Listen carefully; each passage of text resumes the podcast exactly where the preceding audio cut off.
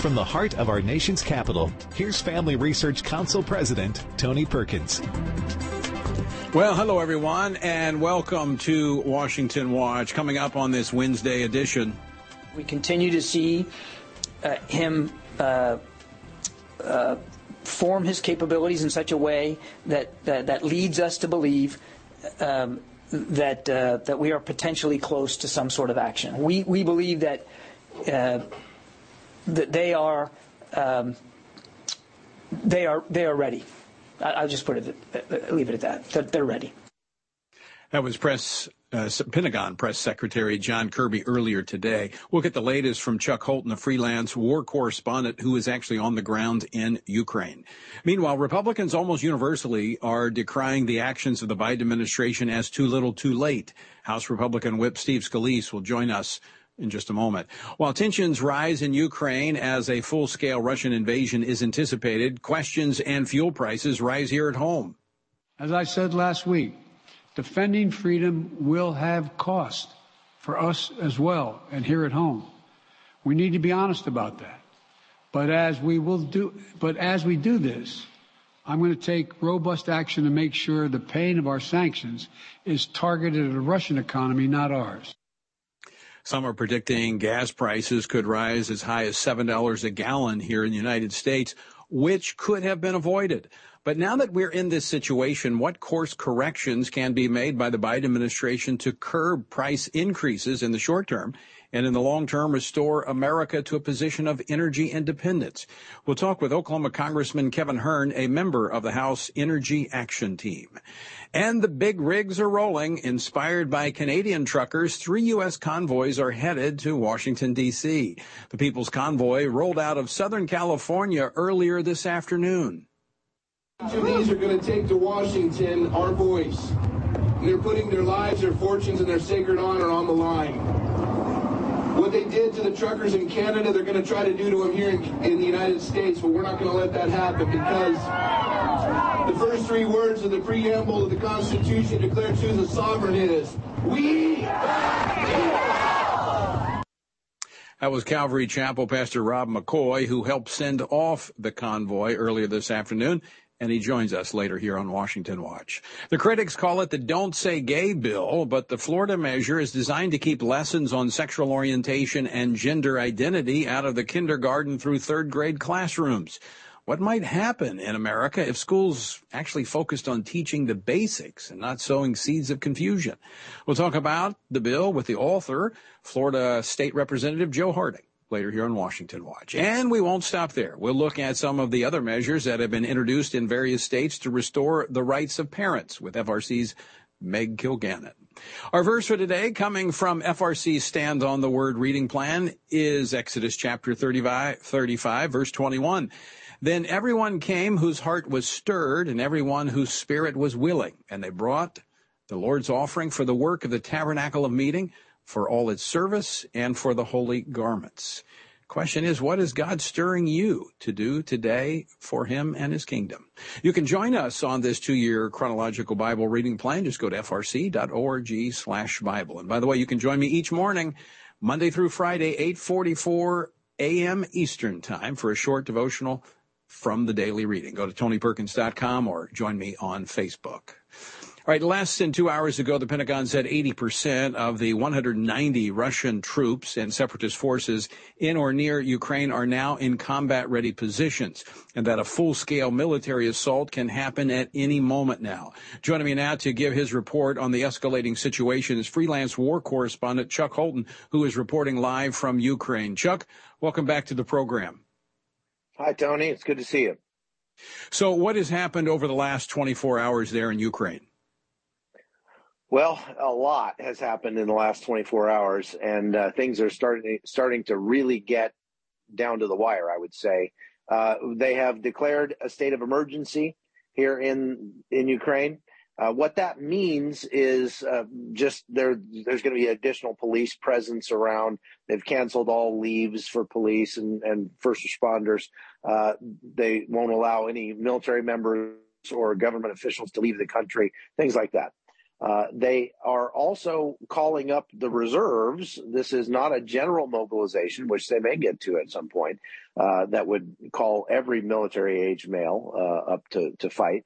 But these are established reserves that they're calling up, about 36,000 of them. Uh, they are loosening the restrictions for uh, getting and carrying a firearm. That's interesting. Uh, and I would say maybe too little, too late. If there's is still any kind of permit process, well, what are you going to do if the tanks are rolling? And then uh, there have been a, a, lot of actions from the other side, from the Russians. Uh, there have been dozens of bomb threats called in around Kiev today that have uh, try, intended to sow panic, uh, which they've they've largely failed at. Uh, there's been cyber attacks on several banks, on government ministries and, and websites, and that sort of thing. Uh, so uh, a lot going on, not to mention the in, uh, additional troops getting on the front lines, Russian troops pulling up into combat formations, uh, more and more uh, sort of false flag attacks that uh, Uh, coming so fast out of the Russian Federation that, that the Ukrainians can't even respond to them all. They're happening so fast. So it's it's really a flurry of activity at this point. So, Chuck, is the expectation now that there will be a full scale invasion by Russian forces there into Ukraine? Well, see, Putin has basically three choices. He can stop where he he is now, having solidified his gains, so to speak, in the Donbass region with those two uh, breakaway republics, uh, what they call here the temporary occupied zone, and uh, he can be happy with that, or he could, he as he has claimed already yesterday, he could push out and take the rest of the provinces that bear the names of those breakaway republics. Uh, so it's kind of confusing if you're not here, but there's two cities, Donetsk and Luhansk. Then there's those breakaway provinces with the same names. And then there's the larger provinces inside Ukraine with the same names that he is now saying that that belongs to them as well. Uh, and then he could do just a general invasion of all of Ukraine and try to take the whole country. Most people we're talking to here expect that if he, if he does anything further, it would be just to take those additional areas of Donetsk and Luhansk uh, oblasts, provinces uh, inside Ukraine. Now that would necessitate some serious fighting because there are a lot of Ukrainian troops down there, and uh, obviously they're not going to go down without a fight. But the people here in Kiev really still, I think, don't believe that he's going to try to take the whole country. And so if he does, it's going to be mayhem. It's going to be really bad. Uh, and we're keeping go bags by the door. I, I can promise you that. Uh, getting ready to leave at a moment's notice. Chuck, uh, we appreciate you checking in with us. I know it's late over there in Ukraine, and uh, we will continue to monitor and hope to uh, to talk to you again uh, real soon as uh, things continue to unfold there. Sure thing, Tony. Thank you. All right, uh, Chuck Holton uh, freelance war correspondent there in Ukraine. Well, joining me now to uh, to give his assessment of the events unfolding in Russia and Ukraine and how the Biden administration has handled it and where we go from here is U.S. House Whip Steve Scalise. He represents the first congressional district of Louisiana. He also serves on the Energy and Commerce Committee. Uh, Steve, welcome back to the program. Hey Tony, it's always great to be back with you. Thanks. All right, uh, we're now looks like uh, the Pentagon saying we're, we're just possibly hours away from uh, a further invasion into Ukraine. The president unveiling sanctions. Uh, are these sanctions enough? Will more be required to uh, to stop Ukraine, uh, to stop what's happening in Ukraine? Well, the, the problem that you can see in Ukraine, it's like so many other debacles that we've seen from President Biden's foreign policy. It's it's always reactionary and, you know, it's not just a little too little, a little too late. Uh, there were things that, that Ukraine was asking for in advance. I mean, look, they slow walked anti tank missiles. They still don't have enough of those, but they've also been asking the Biden administration for anti air and anti ship missiles. And they haven't delivered any of those. And so even if you were to get those in tomorrow, these aren't things you just point and shoot. I mean, you've got to train people to use this. And, and again, are they even going to have these conversations? Those were conversations that should have been had months ago. But the Biden administration was more concerned about offending Russia. And, and this goes to show you how failed their strategy is. They don't understand there are bad actors out there in the world, whether it's Russia, Iran, China, getting ready to move on Taiwan. They, they all see weakness in President Biden. It started in Afghanistan, where it became very apparent that the administration doesn't know how to run foreign policy. And uh, you know, and it's just very, very sad because the you know, the people of Ukraine are the ones who are going to suffer. They, they've been getting a taste of freedom. They don't want to go back to communism uh, and yet they weren't getting any real support from the United States. You know, and they they sent Kamala Harris to Germany to to tell Germany that gee whiz, there might be a war getting ready to happen. I think they've known that for a long time. The problem is that the Biden administration is going to wait till after the fact to take action instead of doing something before to try to prevent it from happening. Well, with that in mind, Congressman Scalise, as we, uh, as you mentioned, we cannot look at these in a vacuum. We have to look at what North Korea, how they're viewing this, China is viewing this. Where else do we need to be looking right now and be proactive in terms of our national security? Yeah, there are threats all around. And, and again, look, Iran's moving towards a nuclear weapon. You know, you've seen a lot of almost hostility towards Israel and their their threats.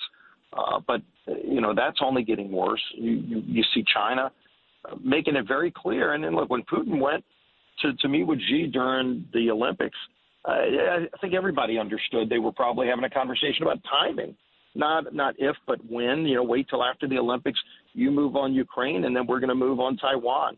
Uh, and, and and again, you know, you you see President Biden just sitting back. They don't want to confront China. They didn't want to confront Russia. They were more concerned about offending Russia, so they wouldn't give Ukraine the help that they were asking four months ago. And, and like the, yeah. the Nord Stream 2 pipeline, again, I mean, he's talking today about the Nord Stream 2. Why did he greenlight it in the first place? Everybody knew that that shouldn't have happened. You don't want Europe to become more dependent on Russian oil and, and natural gas, and yet that's what you did. And and it also helped Putin line up billions of dollars that that he can use to go and stage this. Uh, this attack. Uh, you know, all of this catches up with President Biden. It's something yeah. since day one he's shown weakness. He's hurt American energy. We could turn this around tomorrow with American energy, except that for the last year he's crushed the American energy industry. Um, open up federal lands. You know, President Biden could do a lot of things today. Greenlight Keystone Pipeline. Green, you know, they haven't approved a single pipeline in the United States of America. Uh, so it's hard for us to move energy, to produce energy in America. And he's begging OPEC, he's begging Russia to produce more oil. And now you see the, the fruits of that, those failed policies. Right. Well, one one group he doesn't appear to be uh, the Democrats don't fear uh, don't worry about offending is uh, truckers. Uh, as these uh, convoys are coming to uh, D.C., we see the the Capitol re the Capitol Police reinstalling fencing around the Capitol next week. I mean, it. What, what we're out of time, but I mean, this is. Right. Looks like we've got our priorities all mixed up. To protect America's southern border, but then they're going to protect, it, block the people from coming to the Capitol. It's crazy. Right. Uh, it, it, it boggles the mind. Congressman Steve Scalise, always great to talk with you. Thanks so much for uh, for joining us.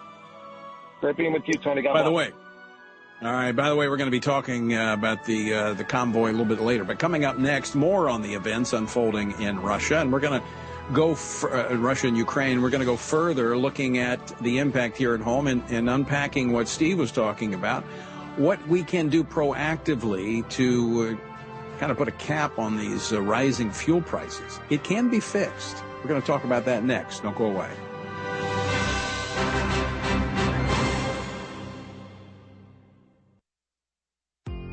Are you struggling to spend consistent time in God's Word? Then join Family Research Council on an exciting journey through the Bible. FRC's two year Bible reading plan helps you to approach daily Bible reading with an intentional focus of diving deeper into the nature of God and how His Word speaks into cultural issues. By studying the Bible, we can see the grandeur of God unfold throughout the past the Stand on the Word reading plan takes you through daily scripture in an engaging manner to help you stay grounded in God's truth. All wisdom comes from God, and He has given us the Bible as a way to understand the world. Start this adventure today with Family Research Council.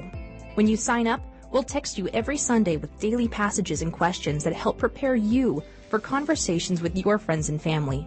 To begin this journey, visit frc.org/bible.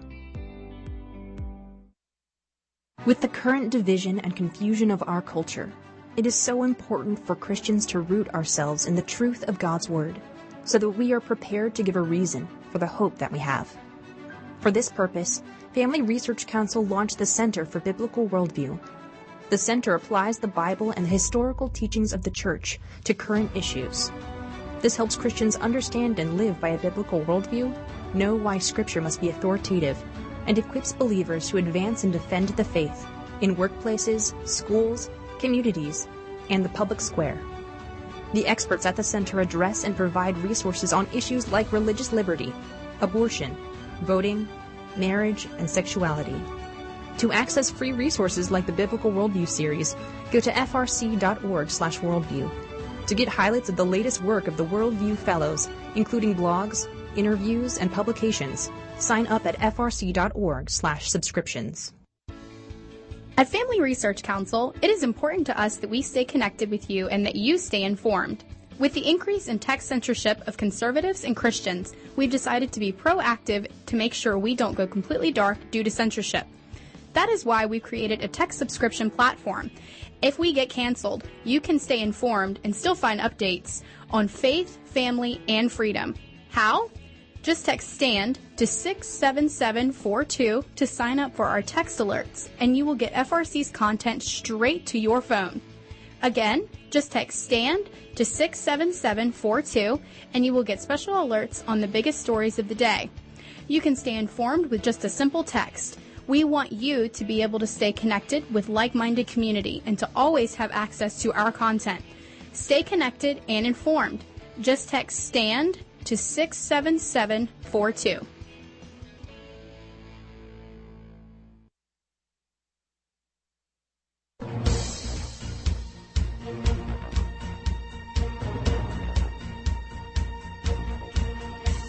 Welcome back to Washington Watch. I'm your host, Tony Perkins. So good to have you with us on this uh, Wednesday afternoon. The website, tonyperkins.com. All right, yesterday, in announcing the U.S. response to Russia's actions in Ukraine, President Biden reiterated to the American people that the actions taken against Russia will be felt here in the U.S. and means pain at the gas pump and elsewhere. As I said last week, defending freedom will have cost for us as well and here at home. We need to be honest about that. But as we will do, but as we do this, I'm going to take robust action to make sure the pain of our sanctions is targeted at the Russian economy, not ours. Well, we are going to discuss that. Uh, do we have Congressman Hern? I think we are waiting to get Congressman Hern of Oklahoma.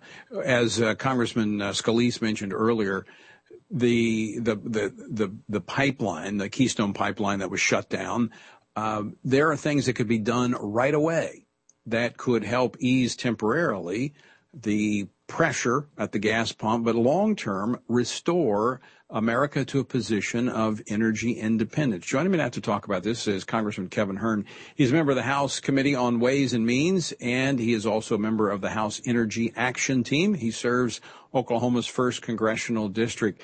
Uh, Congressman Hern, welcome to Washington Watch. Tony, it's always great to be with you. All right, let's talk about this because I know that the Republicans have spent a good bit of time looking at the energy situation. I mean, America you know, three years ago, we had reached a point of being energy independent for the first time. In fact, we were exporting uh, oil. Uh, now we are, every time something happens internationally, uh, we are feeling the pain at the pump. What can be done for the Biden administration to do a course correction so that we do not have this fluctuation every time, you know, we have a country like uh, Russia moving on Ukraine? Well, Tony, thanks. Uh, thanks for the question. You know, it, the sad thing about this is, is we're going to see President Biden stand before all of America, all the world on Tuesday night and do a State of the Union. And the State of the Union, it's a disaster. Uh, every decision he's made since he became president has taken us farther and farther in a hole. His popularity, as he's seeing it now, has fallen to its all-time low. And it's all because of what he did starting day one. He sent a message around the world that we were going to start depending on foreign oil Uh, we were going to kill American jobs, jobs here in Oklahoma that were so important, uh, very high paying jobs, jobs that allow people in my district, in the state of Oklahoma, in the state of Louisiana, where you're from, and uh, Congressman Scalise, they're going to have to make a decision on whether they can send a child to daycare or whether they can send, you know, go to work or what they're going to have to do. And all this is because of the Biden decisions that he's made. And, you know, he's absolutely crushing the American dream people that thought they could retire uh, during this COVID uh, outbreak are now seeing their retirement funds drop 10, 11, 12% just since January 1. And all of Americans are seeing what's going on. They're seeing the bad decisions he's making for Americans. It's no wonder that uh, Putin, uh, he's a thug. There's no question about it. He's taking advantage of that. And all the world is watching. They saw what Biden did and his poor decisions in Afghanistan. And we know that Xi Jinping, we know that Iran, we know that North Korea are all watching what Putin is doing, and there is no stopping Putin right now. I, I believe, as do many others, including uh, your colleague uh, General Blinken, think that he's going to take over Ukraine. And uh, you know these sanctions uh, against tanks and you know, what we're seeing right now with cyber attacks is simply simply no match. Well, when we we all feel the pain at the pump. I mean, we're just watching uh, the gas prices go up like the odometer on your car, constantly ticking. But it's a national security issue as well as we become dependent upon foreign yeah. oil, which we should have learned that lesson about uh, during the COVID about the supply chain and being dependent upon China, the creator of uh, of COVID. There's still time to correct this, um, but do you think that the Biden administration, I mean, they're saying they're going to take all actions necessary, but will they take the appropriate actions like restarting the Keystone Pipeline, about approving pipelines, about uh, leasing more land so we can have more oil leases? I don't. Uh, you know, former Secretary of Defense Robert Gates said that every foreign policy decision that Joe Biden made for 47 years at that time, now going on 50 years, has been the wrong one. This will be another wrong one. We're seeing it already. Uh, Joe Biden has, you know, has now become a member of the Socialist Democrat Party, and you see what socialism gets you. It's the next step uh, on the way to communism, which is what we're seeing in Russia right now. And the reality is, is that Oklahomans, uh, people in the Midwest, uh, we, we can help in this. Uh, we have plenty of natural uh, fuels, fossil fuels to help mitigate this issue. That's what President Biden ought to be doing. He ought to be looking inward here and seeing the decisions that he's made. All he needs to do is reinstate the Trump policies. Actually, if you go back to 2015, his former boss understood this. And in 2015, the last year of the Obama administration, they opened up exporting of oil. So even his boss understood the, the impact of us being dependent on foreign oil. And this is what this is all about. Uh, you know, I still believe that at the end of the day, uh, Russia is going to find friends that will help them in the banking world, will help them in their energy world. Eastern Europe is funding all of this through their dependency on Russian oil and gas when we could be that, that source of fuel for them the leaders of those countries are not going to let their, their people freeze to death or not have the ability to farm their crops or to drive their cars. And Biden right. needs to understand that, but that's the real problem we have right now. Well, and and they've been able to uh, to beef up their uh, bank accounts there in Russia because of the oil that they've been able to uh, to export and to sell. Um, uh, Congressman, always great to uh, to talk with you. Appreciate you taking time uh, to join us as you're back home in the district. Thanks, Tony. I really appreciate it. All right, uh, Congressman Kevin Hern of Cong- of uh, Oklahoma's first congressional district. This is another one of those examples of the fact that elections have consequences. I mean, you go back just a, a year ago in the Trump administration, where we we were energy independent for the first time in decades. And it, it is a national security issue, but you benefited from it as well. So did I. When you had gasoline down under $2, down, I mean, like under a dollar fifty a gallon. I mean, that was a, obviously, it was a benefit to the family budget, but it was also a very significant national security issue because no one could hold us hostage over oil and energy. Again, I made reference to this uh, with Congressman Hern. Same thing with uh, China and the whole COVID when we were trying to get personal protective gear. It's time to wake up. Wake up. All right, coming up, our Defending Freedom convoy continues as we uh, go to that segment next. Don't go away. More to come. What is religious liberty and why should you care about it? Simply put, religious liberty is the freedom to choose your religious beliefs and to live according to those beliefs. Why should we care about this freedom? At Family Research Council, we care about religious freedom because we believe that it is an inherent human right that all governments have an obligation to protect. Tragically, not all governments do. Religious persecution is a tragic reality around the world that is not often acknowledged by the media even though attacks on people of all faiths continue to increase globally. In Scripture, God calls Christians to pray and care for the persecuted church, the downtrodden, and those who cannot help themselves. Therefore, we must be advocates for those persecuted for their faith. To access Family Research Council's latest resources and to learn more about religious freedom and what you can do to help the persecuted, go to frc.org slash religious liberty. Do you want to be able to stay up to date on conservative news? Are you looking for Christian resources to help you stay politically engaged? Then download Family Research Council Stand Firm app. With all of our content available at your fingertips, you will conveniently be able to stay up to date throughout your busy day. The Stand Firm app will give you access to a variety of resources, such as our most recent episodes of Washington Watch with Tony Perkins, tweets, and other social media posts, and our latest blogs, updates, and publications. Additionally, you will have the opportunity to take action and make your voice heard by contacting your elected officials on the issues that most concern you.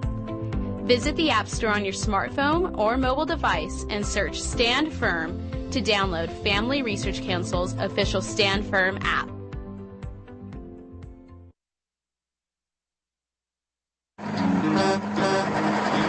Taking a stand, defending Freedom Convoy. Well, it is officially underway now. The People's Convoy, which set out earlier this afternoon from Southern California to take a stand for freedom in solidarity with those making their way peacefully across the country toward Washington, D.C. We'll be hearing each day from those who are a part of the growing movement. Joining me now for our Defending Freedom Convoy segment is Pastor Rob McCoy. He's the senior pastor at Godspeak Calvary Chapel in Newbury Park, California, who offered a word of uh, encouragement and a prayer for the convoy as they launched their event earlier today. Pastor Rob, welcome back to the program. Thanks, Tony. It's good to be with you. I'm just going to ask you. Uh, I know the answer to this, but I want our viewers and listeners to hear it. What got you involved in this trucker led movement for freedom? Well, uh, one of uh, our congregants is helping uh, set it all up. Uh, he's doing the logistics for it. And uh, our congregation supported it. Uh, we got behind them financially. And they asked me to come out to, you know, pray for them and send them off. So I said yes. And up in Adelanto in the high desert, it was cold this morning, but it was worth it. You also know a little bit about the overreach of the government. Uh, you have stood up against the mandates there in Southern California as they tried to close your church down. And, and this is, uh, I'm actually very encouraged by what I've seen happen over the last 18 months with pastors like yourself, uh, we've got the parents going to school board meetings, speaking out.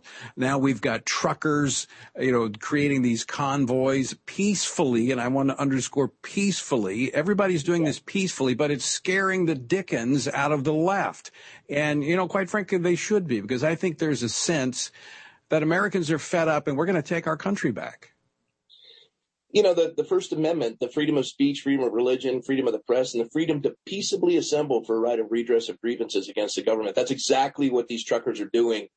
And we watched in Canada as the abuse by that emergency edict by uh, Trudeau and, and the abuse that they've taken. They're going to lose their rigs. They're going to lose their livelihood, their jobs.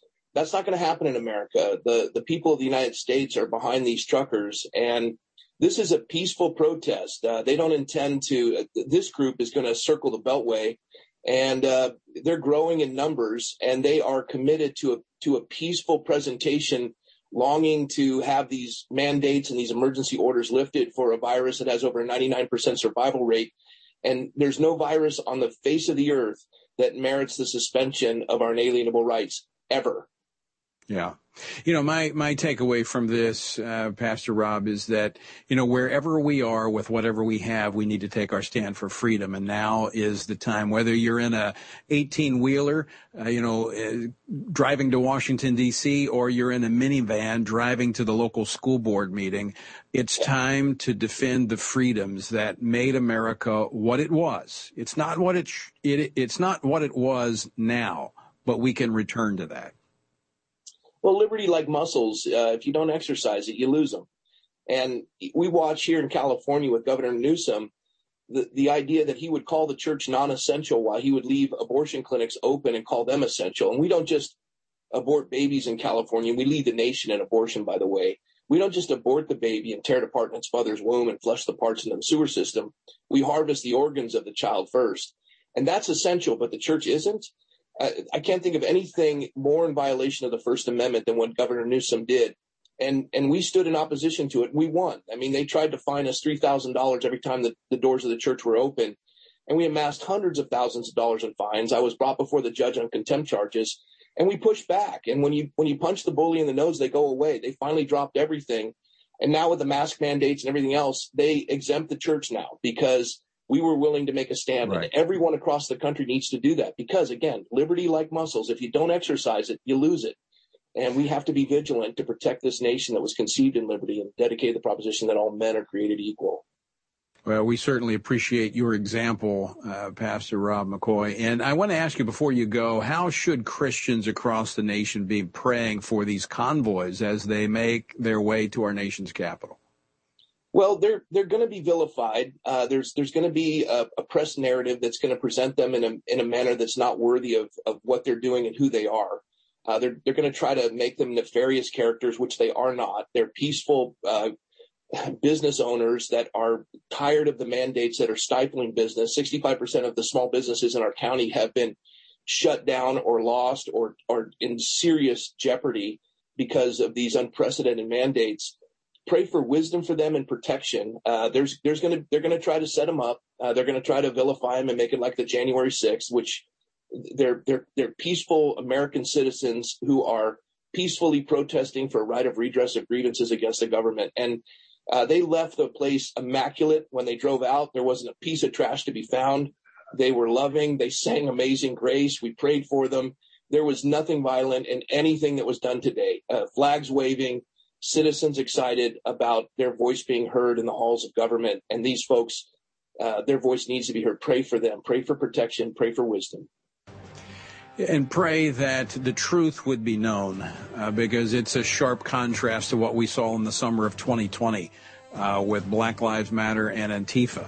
Uh, they certainly didn't leave our cities clean and spotless. Uh, they left them smoldering and, uh, and burning. Uh, Pastor Rob, always great to talk with you. Thanks so much for uh, joining us today. Tony, thank you for giving a voice to these truckers and all that you do. You're a treasure to the country, and I thank God for you and all of your listeners and the support that they provide to such an amazing cause as this. Thank you, everybody. Well, I appreciate that. Thanks so much. Look forward to seeing you soon. All right, coming up, the Florida House of Representatives, they have advanced a parental rights bill uh, parental rights and education. Critics are calling it the Don't Say Gay bill. We're going to talk with the bill's author next here on Washington Watch. Don't go away.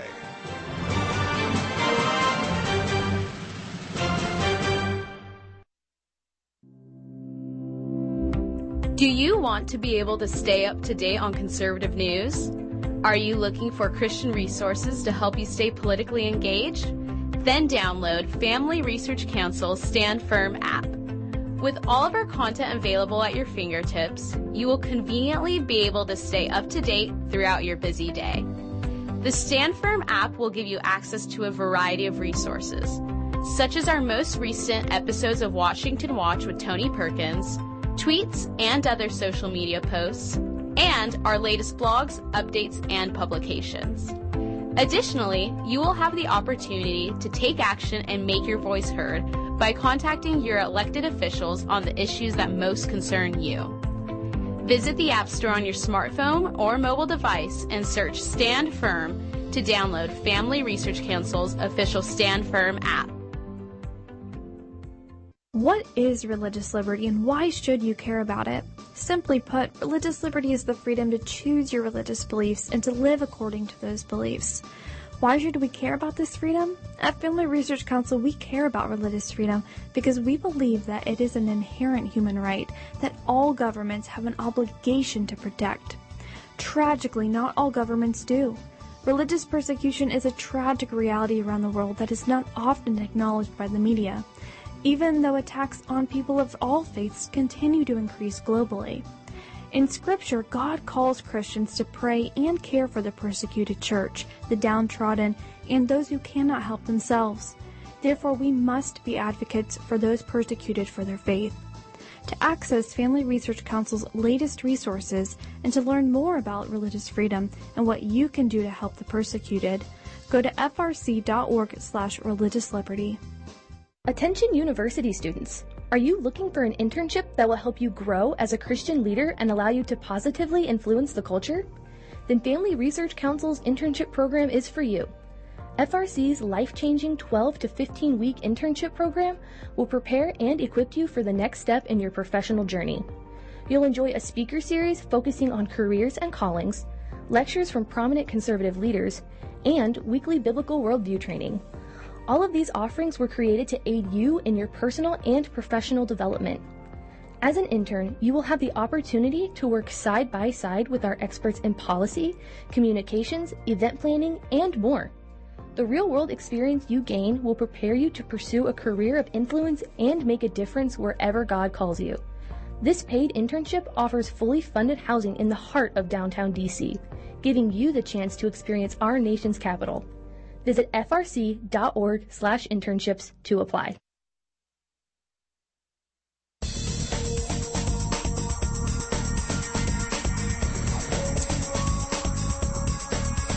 Welcome back to Washington Watch. I'm Tony Perkins, your host. So good to have you with us. The website, tonyperkins.com. There are lots of resources there for you. Contact information for our guests, information, links to information that they bring up in the interview. So I uh, encourage you to visit that website, tonyperkins.com. All right, yesterday, Florida's parental rights in education bill advanced in the state's House of Rep- State House of Representatives. It's setting it up for a final vote for tomorrow. The legislation House Bill 1557 has been called hateful by President Biden and nicknamed the Don't Say Gay bill by the critics. But if you actually read the text of the bill, you'll realize it's none of that. So joining now to set the record straight is the author and chief sponsor of the bill, Florida State Representative Joe Harding. Representative Harding, welcome to the program. Thanks for having me on. So I want to give you the opportunity. I've, I've read what the media says about it. Uh, I've heard what the critics have said, but it doesn't match up with what I read. So tell us what this bill is really about. So it's a shocker, right, that the media would spin a narrative that would somehow but benefit um, a result that they're trying to get. It's really shocking. The bill is really simple. It just we define that there are some instruction that's not appropriate for kindergartner through third grade. Very simple. Um, and then we say that a school district needs to involve the parent in critical decisions about their child's life. I think it's just every fundamental um, belief that I have, uh, that I know our country is founded on, is the belief that parents should have the the ultimate decision in their children in their children's life, and that the parent knows their child better than a bureaucrat in a school district. Period. I mean, we just we that is a given. We know that. Um, and then lastly, the bill just says that if a school district is not working with the parent, and if the school district is doing what we have seen happen, not just in Florida, but across the country, where the school district is blocking a parent out of their uh, out of their child's life in these big decisions, then the parent should have a right to a uh, cause of action against the school to, to, sue the school and find out what is going on. What are they hiding? But I mean, what is what we operate in the sunshine in Florida. We often say that we operate in the sunshine, except when it comes to our students' education, and we are going to fix that. Well, to that last point, I can just speak to that from experience as a former legislator. That's the only way many of these things get enforced, but you because you you can't really expect the educational establishment, which is usually behind a lot of these bad ideas, to actually police themselves. So, what's the use of giving a parent the right without the means to enforce that right. So I know a lot of the critics have uh, have gone after that latter provision of the bill, but that's the only way you make it happen. It's the only way. We actually went a step further. I put an amendment on the House floor that passed yesterday. The amendment is now part of the bill, and so we vote on the uh, bill tomorrow. This amendment's going to be part of it. And we actually, what we did is we added a course of action. I added another layer. Here's the reason: because not every parent can afford to hire an attorney.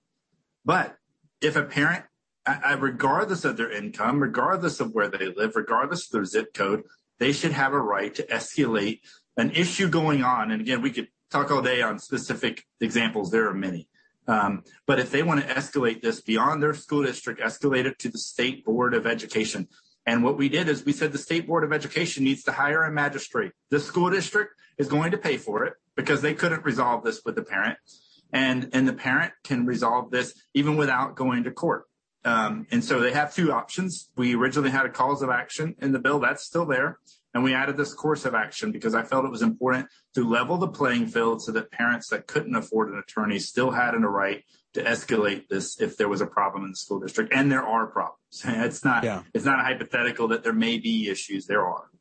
That's a good move uh, to put that in the bill as well. So I just uh, want to underscore this. We're talking about kindergarten classrooms. We're talking about kids that used to use coloring books and blocks, um, and up to the third grade.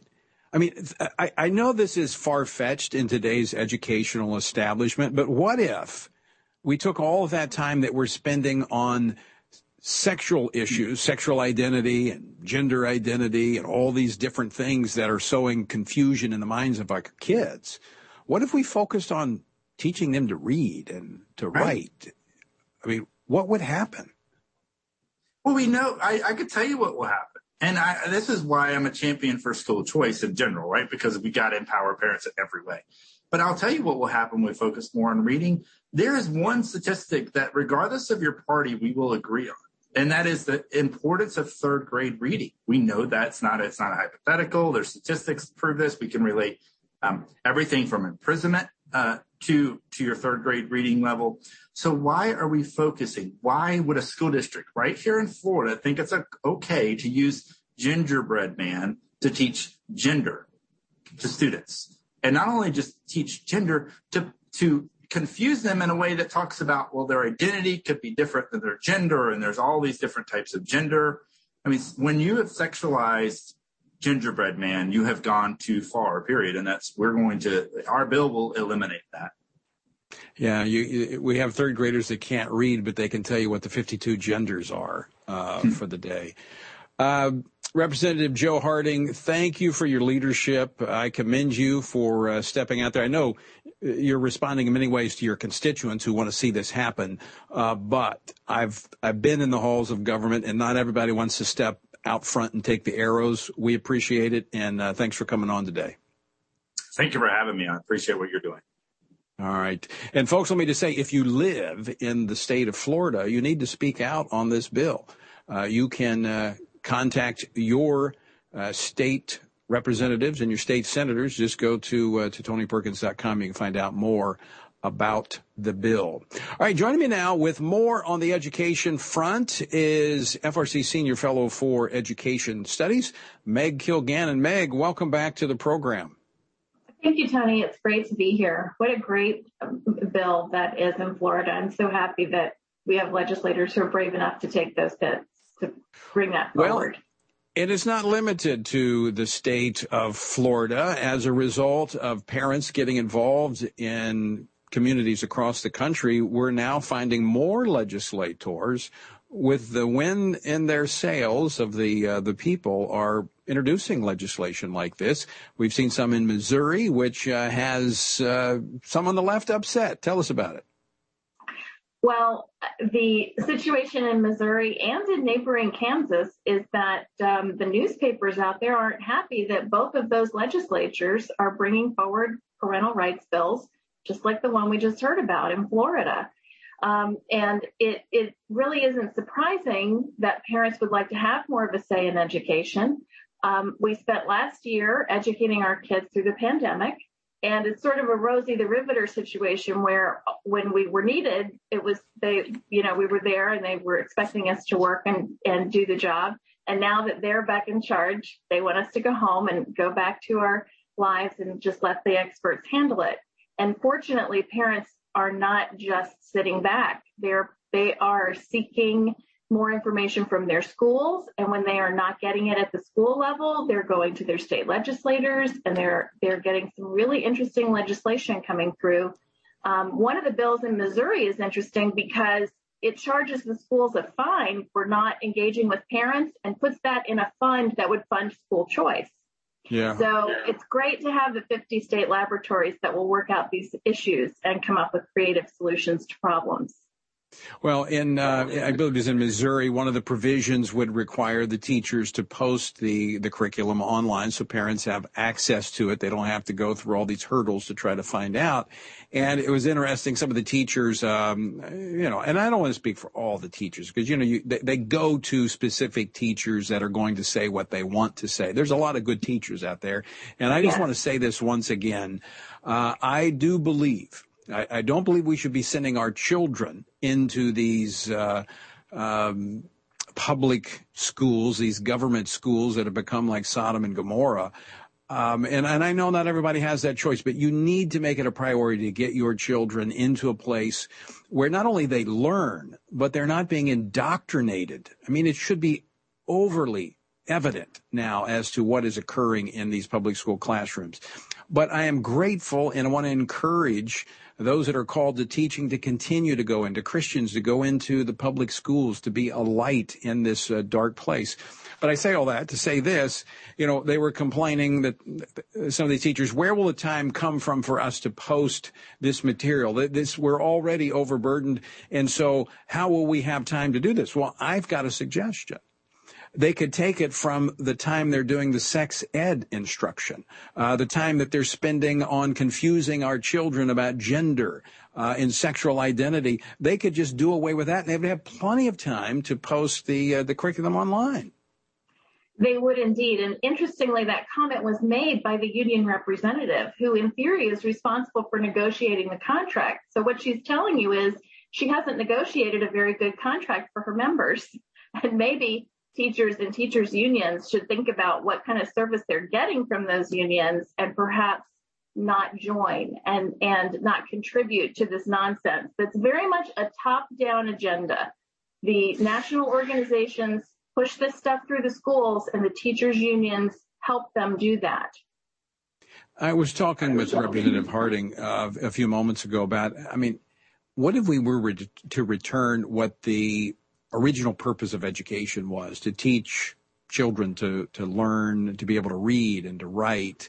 And, and look I, look I am not naive. I know that we have a lot of issues with uh, children coming to school that haven't been fed because they're in uh, in, in, bad home situations.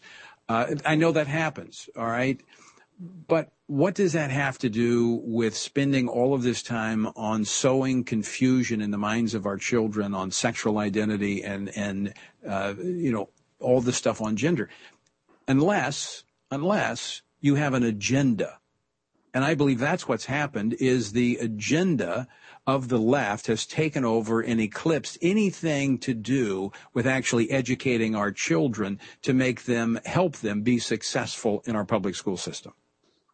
And when you don't educate children, you're not going to allow them to have that ladder out of a terribly impoverished situation, right? Uh, this is a, a, key tenet of the value of public education is that it's everybody's ticket out of poverty. If you work hard and you study and you learn, you can ad- advance. Um, and the, the, the idea that um, that children's um, reading scores are are terribly low. We had learning loss during the pandemic, and that that making up that ground to the exclusion of everything else, even even electives, frankly, not just sex education, but some of the electives that I know students enjoy.